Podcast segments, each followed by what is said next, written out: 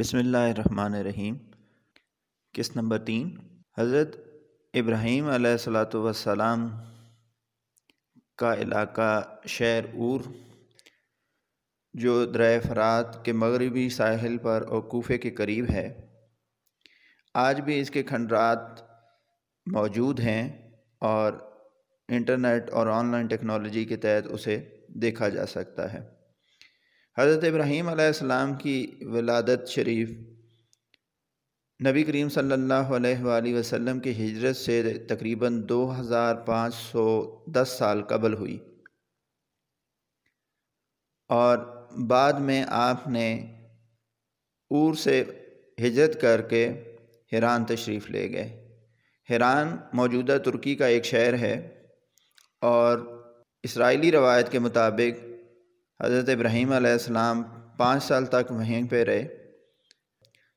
لیکن اسلامی تاریخ میں اس کے بارے میں زیادہ تفصیلات نہیں ہیں۔ حضرت ابراہیم علیہ السلام حیران سے دوبارہ آپ کو جب اللہ کی طرف سے حکم دیا گیا تو آپ نے فلسطین کو اپنا مسکن بنایا۔ آپ حیران سے فلسطین تشریف لے گئے۔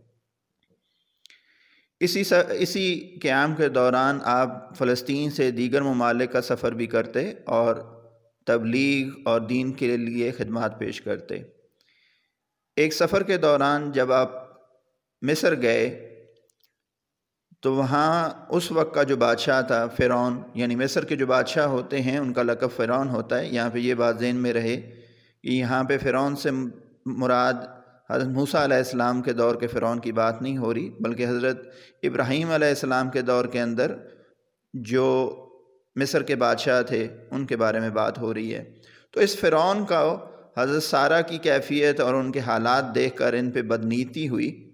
حضرت سالہ حضرت سارہ ماشاء اللہ بہت خوبصورت تھیں۔ تو جب انہوں نے بدنیتی سے آپ کو اپنی دربار کے اندر بلایا تو حضرت سارہ نے اللہ کے حضور دعا فرمائی اور اسی وقت فرعون کی پکڑ ہو گئی، اس کے اوپر اس کی نیت اس کے منہ پہ دے ماری گئی اور اس کی حالت غیر ہو گئی۔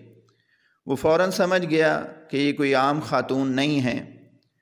اور بعد میں جب اسے ساری تفصیلات معلوم ہوئیں کہ حضرت ابراہیم علیہ السلام ایک اللہ کے نبی ہیں، تو اس نے ان سے نہ صرف معافی مانگی، بلکہ تاریخ کے اندر یہ موجود ہے، اسرائیلی روایات کہتی ہیں کہ اس نے ایک اپنی لونڈی جو خاص لونڈی تھی، حاجرہ وہ ان کو تحفے میں دی جبکہ علامہ منصور پوری بڑی تفصیلی تحقیق کے ساتھ کہتے ہیں، اور ان کی کتاب رحمۃ اللہ عالمین کے اندر یہ موجود ہے کہ وہ فرعون کی لونڈی نہیں بلکہ فرعون کی بیٹی تھی، جو انہوں نے آپ کی خدمت میں دے دی۔